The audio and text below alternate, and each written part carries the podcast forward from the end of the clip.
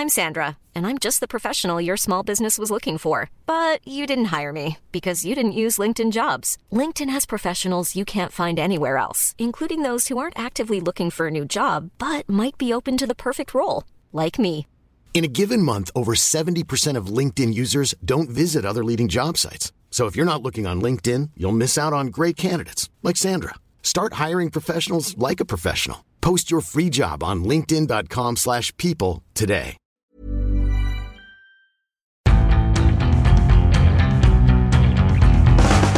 Hello, Happy New Year, and after a festive break, welcome back to the first Indie Football podcast of 2020.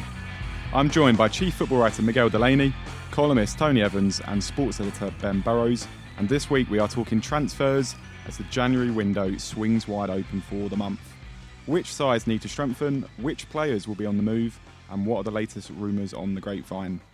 Okay, let's start with Manchester United, seeing as though they have been in the news a lot this week. Uh, the latest from them this morning is that they apparently have no desire to sign Tottenham's Christian Eriksen. yeah, a player who would greatly improve their team. Uh, and last week they made it very clear that they weren't interested in signing Minamino either after he signed for Liverpool. Uh, Miguel, they've been very loud about the players they don't want to sign, but what sort of player do you think they do need to sign this January? Well, uh, the number one target I've heard is James Maddison. I suppose that's not new news, really. But there's obviously a realization that he's almost impossible to get in January, and he's going to he's going to be very difficult in the summer, given Leicester will want a lot more than they wanted from Maguire, and probably well over 100 million. Um, but and I, I also heard that I mean because at the moment above anything they're crying out for midfield creativity. They badly need it in the absence of Pogba. Uh, I think they've they were investigating maybe going after Neves. He apparently has no interest, which sums up where they are at the moment. Uh, and because of all this, the last I heard was they're, they're even investigating the possibility of a few loan signings, which is a really curious situation to be in. But there is a, a certain rationale to it, and that's both in midfield apparently, and even in defence because of the injuries to um, to Maguire. Do you think the Eriksen kind of denial is a case of United saving face? Because I mean, if they're going after players like Maddison, and there's been a few rumours about people like Grealish, and you know they need that sort of midfielder. Well, Eriksen is that. Yeah, uh, and I mean there were negotiations in the summer. Prior to that, well, I think I think those negotiations in the summer were a consequence of his camp getting a bit desperate because they were they were struggling for a move at a time. Prior to that, he'd outright rejected them, and still his his ideal. I mean, the the reason he's leaving Spurs isn't so much trophies or uh, money. Well, obviously those are two massive concerns. but, but I think he, he also legitimately wants to kind of change a lifestyle, and a change of lifestyle isn't going up to Manchester for more money but less chance of trophies. It's Manchester United, so they've obviously been linked with every single player in the world. They've been linked with, Donny van de Beek, Sean Longstaff, Emre Can, Jadon Sancho. The list goes on. Tony, what sort of player do you think they, they most need? Well, where do you start? Um, strikers, creative midfielders, a couple of defenders, uh, probably a new chief executive, and new owners. Um, they're in a mess. They're in an absolute mess. I mean, you know, Emre Can. If that's if if he's the answer to the question, you you know, it's well, you're asking completely the wrong one, aren't you? I mean, they've got uh, they they do need help almost everywhere. I mean, probably what would make sense is if they tried to mend some bridges with Pogba and Raiola and and move forwards with some of the players they've got. But um, you know, they, they they're in that pos- position. And Woodward said that. Um, that you know the the results didn't really have a negative impact on their commercial and financial performances. And that's true to a certain extent. That'll be true for like two years, three years, maybe. You might even get five out of it. But at some point, it really does begin to bite. And they're getting themselves into a situation where they do have money to spend. They've got an awful lot of money to spend. And United are one of the few clubs that could fix the problems in one transfer window, two at the most. But they're in a situation where players no longer want to go there because they don't see uh, they, they don't see success down the line. And, and, and that's the situation. And, and, and I mean, to be honest, almost anyone on the list, even Emre Can, would probably improve them. and that's that's a terrible indictment. They've obviously got the money to go out and, and fix the problems they've got. Ben, how involved do you think Solskjaer really is in these decisions, given that his position is already pretty precarious and given the, the situation with Woodward and the control he has? So both publicly and privately, they'll United will always tell you that Solskjaer has his say and he'll pick his the players he wants. I think you can certainly see a stamp of the kind of player it would appear that is a Solskjaer player in the players they signed in the summer. I think on the face of it, Aaron Wan-Bissaka, Harry Maguire, and Daniel James are the kind of three signings that they do need to buy. Um, obviously, as better teams have proven, you need two or three windows stacked together rather than just one. Um, I mean, the the problem is, as we'll come on to with every club, is that good teams don't buy players in January as a general rule because of the difficulties that are obvious that teams like Leicester, why would they sell any players to anybody else? Because they're doing just fine on their own. I think it's not to say it's impossible. Obviously, United signed Nemanja Vidic and Patrice Evra once upon a time, so it's it is doable. But yeah, as a general rule, good teams don't buy players this time of year because they've either bought the right players in the summer, so they don't need any more, or they're already a, in pretty good shape, so they don't have to go and rush the January sales. Miguel, how optimistic are you if they make a, a, kind of a couple of canny loan signings? Do you think that can maybe bridge the six point gap with Chelsea and see them sneak into the Champions League, or is it all a bit beyond that now? No, I think they actually can because it's such a uncertain season, and it seems everyone bar Liverpool and Leicester, who are probably kind of maxing out, and I actually do think Leicester will drop away as well. But everyone's kind of underperforming to a relative degree.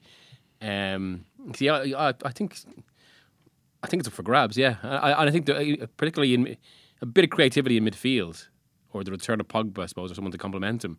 And yeah, they've got a fighting chance because they've had quite a. Str- I mean, as bad as everything is, given what Manchester United are, the season has never once really kind of bottomed out yet. They've just been. They've had this pattern of two or three games okay, two or three games bad, uh, and just this endless kind of loop. And like, even this week, they're lucky that they're playing Norwich on Saturday rather than Liverpool the following week. If those fixtures were reversed, then you could really see it unraveling. Now, I suppose the flip side to that is if they drop points against Norwich, Jesus. Um, hmm. But uh, but yeah, I mean, it's not. See, as bad as everything looks and as bad as everything is, it's still not this season. This individual season isn't quite a doomsday. Okay. Uh, one club who got their business done quite early and are probably unlikely to sign anybody else at this point is Liverpool. Uh, Tony, you watched Liverpool's kids beating Everton last week. Uh, what did you make of Minamino? Obviously, it was his debut and playing in the midfield. Yeah, he looks as if he's got something about him, doesn't he? That looks as if he'll fit into that team. And they've got the luxury of being able to give him some bedding in time and you know play him against the kids, playing with the kids, and you know sort of cup games or, or against Everton. You know it's uh, you know you know the easy games. I mean, oh yeah, we, we, we just as an aside, we just must mention Everton. Really, that Liverpool have got into their heads so badly you know, w- will he ever get out again? I mean, it, it, felt like it felt like something was over there, didn't it? You know, yeah. perhaps they should have left Anfield, gone back to Goodison, knocked it down, salted the earth, and pretended they never existed. Is this, the, is this the worst case of one club getting into another club's mind they can think of? I mean, it even feels worse than than City against United prior to the takeover, and even mm-hmm. at the start of the takeover. Yeah. Do you remember City had that spell where? he, uh, it was kind of between 08 and 2010 where you know it beat them with a series of last minute winners. Yeah. Mm. Um, and, and this actually feels worse than that even. Yeah, oh, without a doubt. Every trip to Anfield brings them more agony and angst, doesn't it? Mm. You know, it's a, they find new ways to get beat, and and and this this time it was just a sheer com- capitulation, no fight or anything, and I I, I think I think this is a low. They've got to try and they've got to try and come back from there. And Ancelotti, you could see him on the sidelines, and he was thinking, "Why have I done this? What am I doing here?" But isn't this a bigger thing about both the club and the, the appointment? Uh, is, is Ancelotti really the person? Whatever about the wider debate about his career, is he really the sort of personality manager to be kind of giving a club this drive, or to kind of you know fostering a sense of mission or identity about them. Well, again, I've been saying it for, for weeks and weeks, and we all know Ancelotti. He's a great fella. Yeah. You, you know, he's a you know, so good laugh, good when he was at Chelsea, he was brilliant company, but you know, he's not. He, has got perspective in life. He, you know, he, he has a life outside football. He he enjoys, you know, he enjoys going out. He enjoys good conversation. He's not he's not going to be sitting at his computer and on the phone all day rebuilding Everton. He's not a twenty four seven manager. You know, he, for want of a better phrase, he'll clock off at five. you know, and, and they don't need clocking off at five. Yeah, yeah. They need medical help on a twenty four hour basis in intensive care. Sticking with that game, Tony, can you see any of those younger Liverpool players keeping a first team role, given that you know the FA Cup will start getting more difficult, the Carabao Cup's winding up, Club World Cup's out the way. Can you see any any of those kids staying in the mix?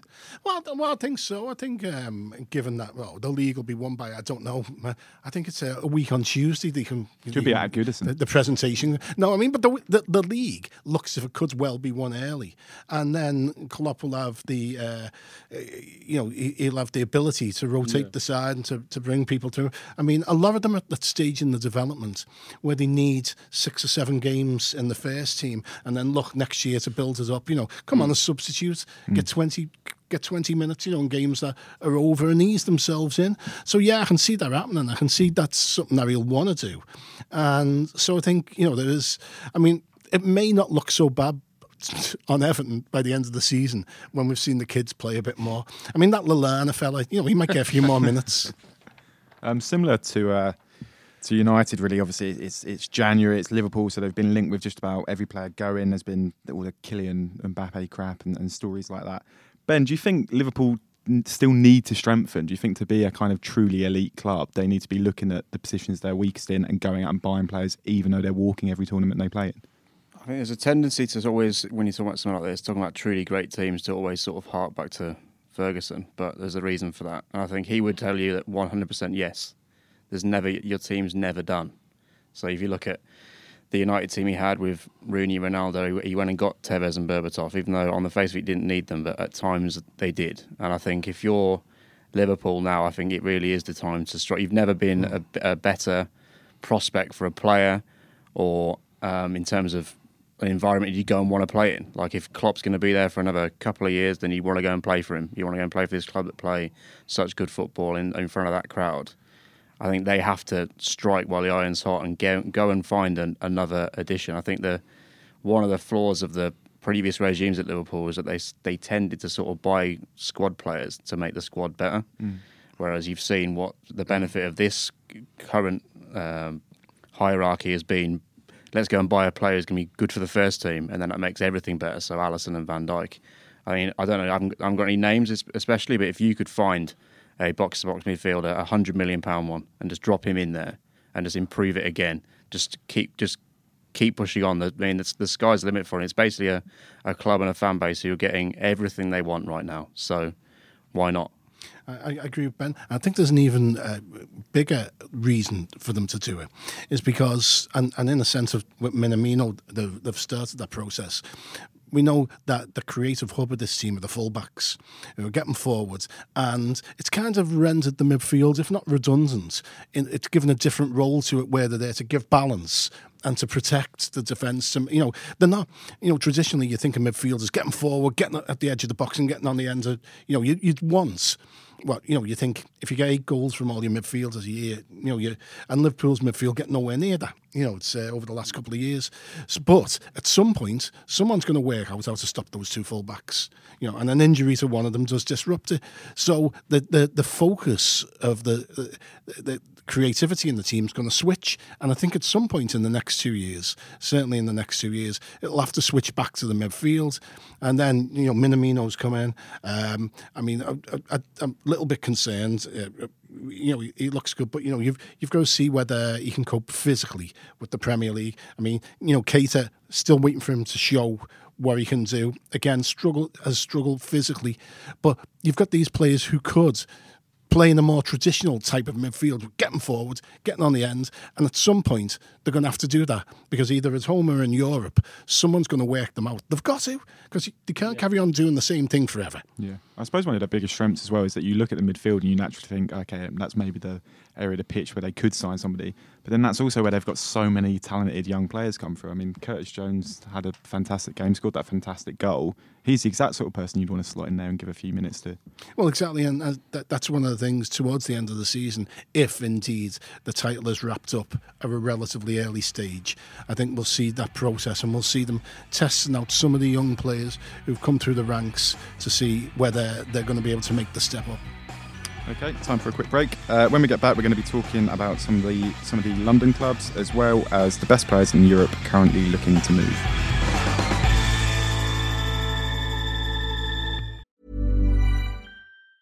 There's never been a faster or easier way to start your weight loss journey than with PlushCare.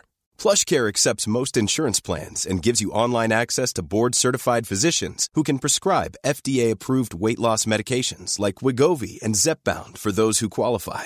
Take charge of your health and speak with a board-certified physician about a weight loss plan that's right for you.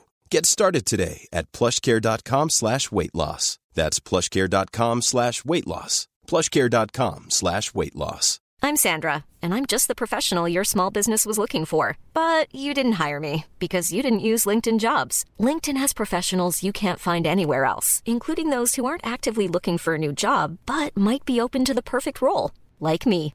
In a given month, over 70% of LinkedIn users don't visit other leading job sites. So if you're not looking on LinkedIn, you'll miss out on great candidates like Sandra. Start hiring professionals like a professional. Post your free job on linkedin.com/people today.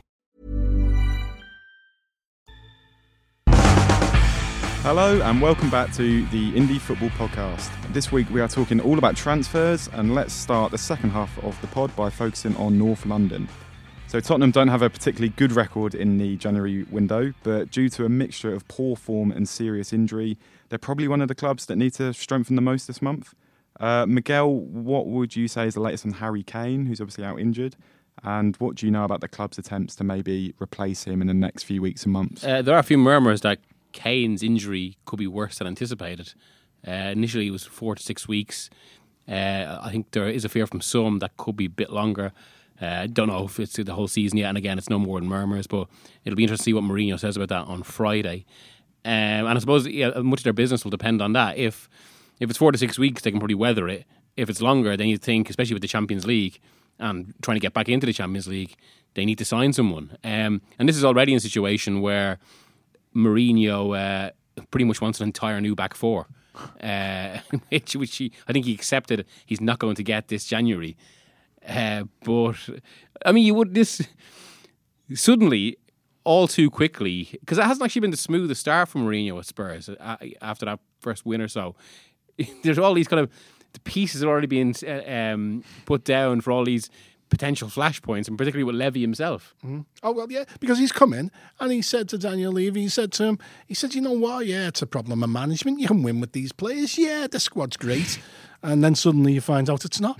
It's um and you know so there, there are big issues and uh, and obviously you know we we've we've talked about getting cover for Harry Kane for how long? Five years now, and and still there's no cover there. Why did they let Llorente go? That's what I can't understand. Last summer, offering And, him and Mourinho year. could do them Yeah, yeah, more than would more love than it. any other manager.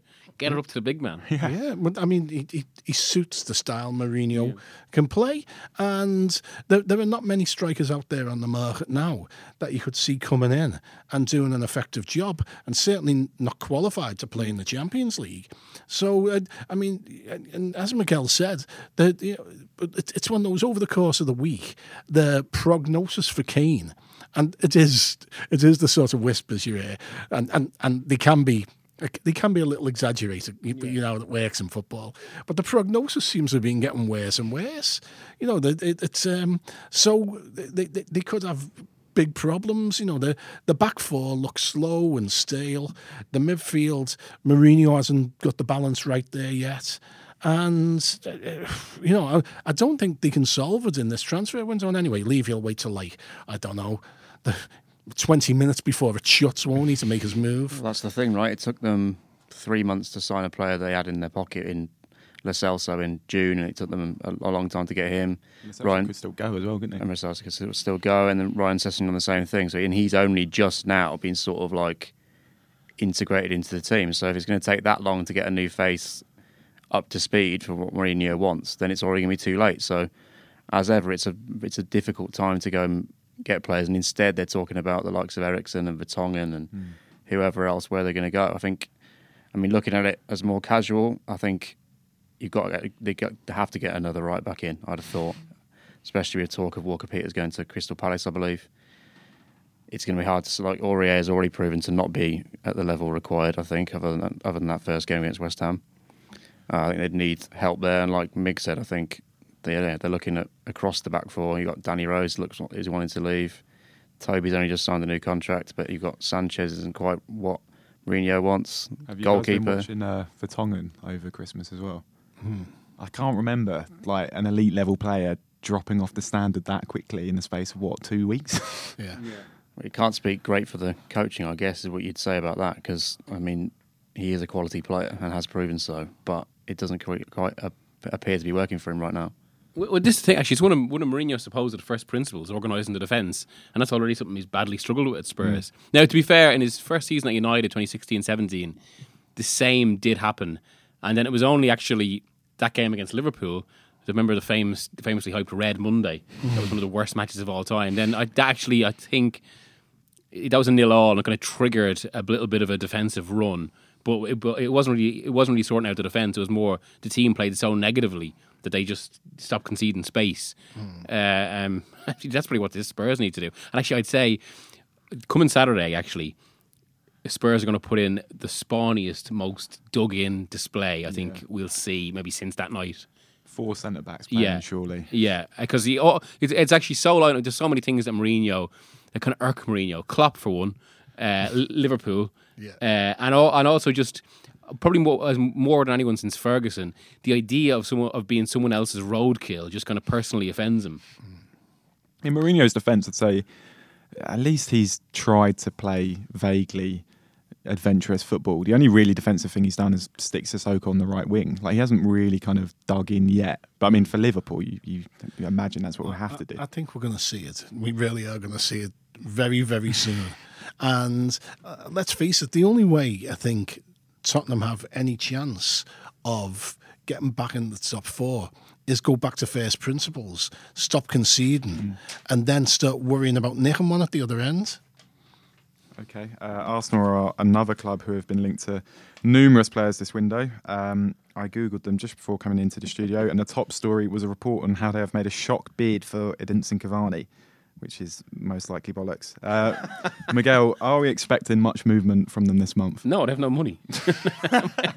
And no money, and a, and a minibus full of players that they need to unload. yeah, exactly. Yeah, who and who no one's going to be paying much money for. Bar Aubameyang, Yeah. who's now, according to Arteta the other night, that's end of story there. You know, he he did nice program notes, so that's that. Can we see them doing a kind of United and focusing on loans? I guess possibly. I mean, that's you would What they did last. you would feel like yeah, that's the only sort of avenue they've got. I think yeah. I mean, I would argue that the biggest problem is trying to get that bloated squad down. I think exactly what Tony said. I think you you've looked at Arteta's early successes have been players like Reiss Nelson. Um, build around that, but like there's so many there who are taking far too many wages for far too little on the pitch. I think that's got to be priority one. Sort of get it down to the the bare bones of what you want it to be, and then build upwards from there. But adding more into that room as it is, I don't think it's a as much as Arsenal fans on the internet want that to happen. I don't think that actually is the most practical use of resources right now. And you know, and Cavani would be brilliant. I mean, how many big names can they ruin? Cavani and Luiz in the same team would be would be ah. something special. Um, ben, sticking with you and Chelsea, uh, obviously their transfer embargo has been lifted. Um, we understand they're in the market for a striker. What's the latest going on at Stamford Bridge? seems like the striker is the one they want. It's, it would appear that they're going to try and move on one of Giroud or Michi Batshuayi first before they do so. As if they're they're now struggling with the sort of the change in expectation. I think as an overall as a club, it was it was a bit of a free hit for Frank in the summer where anything he touched it didn't really matter. They were tenth now, and that was they still got a transfer ban. So when they were second or third halfway through the season so far, it's like well actually no, you've got quite a good team there already. Now it's they've now got 150 million to spend in a window. So now the expectations are even higher. It's like, well, there's the list of excuses he can fall back on for mm. why they aren't quite where he needs them to be are getting less and less every week. I think, yeah, again, it's going to be they're they're said to be interested in Moussa Dembele at Lyon, but trying to negotiate with Aulas in January is a nightmare. They obviously really like Chilwell, as about another dozen clubs in Europe do, I'm sure. Uh, I don't think that one's going to be happening in January either. Sort of, they are there'll be maybe one striker through the door, but I mean they bought Giroud this time last year. I can't imagine it's going to be anything much better than that, to be honest. Well, on the instructions, uh, express instructions of Roman Abramovich, apparently the new policy is also to sign very young and promising. Um, I suppose it's a, bit- it's a bit like the Liverpool approach, and preferably, I suppose, cheaper. But the, the market's actually kind of switched in that way, and that the most expensive players are now those kind of 21 to 24 that are performing because of their potential. Well, well, I love the way everyone's going down the Liverpool route, uh, conveniently forgetting that what made the difference to Liverpool becoming successful was paying big money for proven. You know, for proven stars in Van Dijk and Alisson. You know, if uh, you, you go back to before that, and you know, you you, you know, you yeah, there, there were hits and misses. Obviously, Salah's a huge hit, but then you've got Emery, Shannon, Markovic. So yeah, let's go down that route. No, the route is to, to buy players who'll improve your team, right? And don't think about the sell on value. Yeah, It'd yeah, be so- fascinating to see whether uh, how Lampard would manage a kind of random 70, 80 million pound marquee signing because at the minute there's this perception of him as a little bit Southgate esque and sort of trusting in youth and avoiding the big senior personalities. As, as in the the old Abramovich way, but here's Shevchenko, do something with him. Do- yeah, yeah. yeah, yeah. But to, to, to be fair, you know, I mean, Lampard was part of that dressing room that effectively managed themselves. Yeah. You know, it's uh, they, you know, they they knew how to how to win, and if any if any big name come in there and basically challenged Lampard's credentials. You know, if, if it comes to come on, put your medals on the table. Well, Frank's got the Masney's got the set. And he did get rid of Luiz, I suppose, being a hmm. little bit harsh. Yeah. He's kind of dealt with that very early on. I think the thing is, I think if you ask any right-thinking Chelsea fan, at least, if they would where they thought they would be halfway through the Lampard era, like the Lampard's first season, I think they'd have bitten your hand off where they are now, where they've hmm. got hmm. basically all the kids he's brought into the team have hit, which is you could never have possibly envision that happening. So really, I mean, obviously they've now got a war chest, quote unquote, to spend, but they don't really need a great deal. You've got sort of like there's obviously areas areas of the team you would improve, but there aren't many better midfields around than Jorginho, Kante, and Kovacic the way they're playing. You've got four really good wingers. You've got a striker who's the second or third highest scoring player in the league. You've got a couple of the centre back. Is something you would possibly address, maybe a keeper to challenge Kepa, but it is they really aren't far away. So I think I think they really should follow exactly what Tony said. Follow the Liverpool example in that go and buy one proven player rather than three not so proven. I would say. Okay, just before we head to Hero and Villain of the Week, I thought it would be interesting to talk about a couple of big uh, European names who have been in the uh, in the news a lot recently. Um, I suppose the big story of the morning, um, Thursday morning, is that Juventus could loan out 68 million pounds summer signing Matthias de Ligt after a pretty poor start to the season. Um, Miguel, have you been surprised that he's kind of struggled there this season? Um, maybe not that much actually, because he, he was raw when he went, and more so than De Jong, it felt a little bit early for him. That maybe could have. And given the school he grow up, he grew up in, I'm not sure Italian football was the perfect place for him to go because they've always had such a different view of defenders. And then within all that, you're going to a Sarri team who are kind of just this bizarre. Uh, well, not no, but I mean, I mean in the sense that they're they're what he does is so different to the general style of Italian football. So there's all these little adjustments he has to make. So it didn't really feel like the right move for him. He's still only a kid as well, right? Yeah, He, he probably should have gone to Barca if he was going to make the move now. He's made a lot of like really bad individual mistakes that I've been quite surprised to see him make, um, rather than like system mistakes. But yeah, uh, Well, I, I, I, I've only seen him once, and you know, in the flesh in um, in Turin. And what was interesting is he didn't seem to be getting. The, the rest of the team didn't seem to be relating to him very well. He wasn't getting the help you might expect a young centre half to. You know, there was a level like sort of sideline looks at him, and, you know, sort of raised eyebrows. It was almost as if, you know, he's come in on a big fee with a big reputation to Italian football, to the home of defenders. Yeah. And like, you know, really, really? Yeah. You know, and there was that. So I wonder whether he would have been better going somewhere where the atmosphere was, I hate to sound to say this because it sounds terrible, a bit more nurturing. yeah. The other big name that's cropped up a lot is Ousmane Dembele, um, who's still just 22, even though it feels like he's quite a bit older. Um, do you think it would be good for him to, to leave Barcelona at this stage, Ben? Feels like he needs a new start, doesn't it? That player who was so electric at Dortmund two and a half or two years ago, it seems a completely different thing now. It's, I mean, Barca, as we've talked about in this studio before, I think are another club who lack any kind of joined up thinking. You've got them spending 145 million or whatever it was on Dembele six months before trying to sign Neymar back, six months before now trying to sign other players. I think Dani Olmo, another one who they could have kept hold of and saved themselves the forty million. There, he's sort of been lost in the in the wash of all of that. I think Coutinho, another player, exactly the same, but at the same time, well. exactly yeah. So I think a new start in a, a different environment might be the best thing for him. I don't know where that is. I mean, you could do a lot worse than waiting to waiting for Sancho to go in the summer and then go back to where you were before, because they've proven themselves to be excellent at, at making him as good as he can be, and also yeah, develops players for the last twenty years. It's reason the other big name in this window, Erling Haaland. It's exactly why he went there, despite the fact that United didn't want him after all. Apparently. Um, it's exactly why he went there, and it's exactly why many, many players will follow them. I think. I think they are exactly what Tony said—a nurturing environment for a young player who who will let you do the things you can do, and then stop you doing the things you can't, and sort of baby steps. And it was clearly would pre, is pre, has proven since that their move to the Nou Camp for Dembele was a bit too much too soon. I think. Well, well it's, it's interesting what their attitudes when you because when you talk to people from Dortmund, I mean, clearly they do think of sell on, you know, in the future, but it's not it's not as nakedly uh, obvious as the way Liverpool were thinking about it and the way Chelsea are taking that on. It's you know, it's like okay, let's get them. What what can they do for the team now? And if they're successful for the team, yeah, there'll come a time when we sell them on. Because that's happened like that. That's business.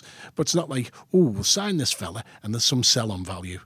You know, it's uh, th- th- they want to, they want people who can get in the team, play and win. Okay, thank you, gents. There's just enough time left for a hero and villain of the week. Uh, ben, do you have a hero?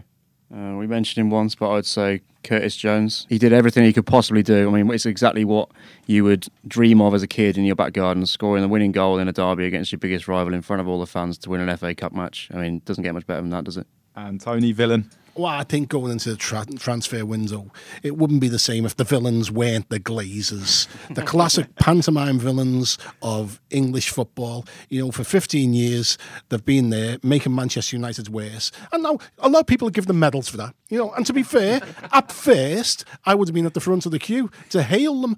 But we've got to the point where it's no longer funny. You know, the the league needs a strong Man United. You know, and and, and they've not got them, and, and this descent into chaos is worse. And and when you think about it, putting all like you know all joking aside, they have taken more than a billion pounds out of that club in 15 years in interest payments and uh, and fees to them. Um, you know, the debt is is still it's still what 500 million. Yeah. 500 million. And, you know, this has been a bad thing for English football. This has not only been a bad thing for Manchester United. So, yes, the Glazers, you are my enemies. Thank you. Sadly, that is all we've got time for this week. Uh, be sure to follow Indie Football on social media to keep up to date with all that is going on. If you're a new listener, please subscribe to the show on Apple Podcasts, Spotify, Acast, or wherever you listen. And we'll see you next week. Goodbye.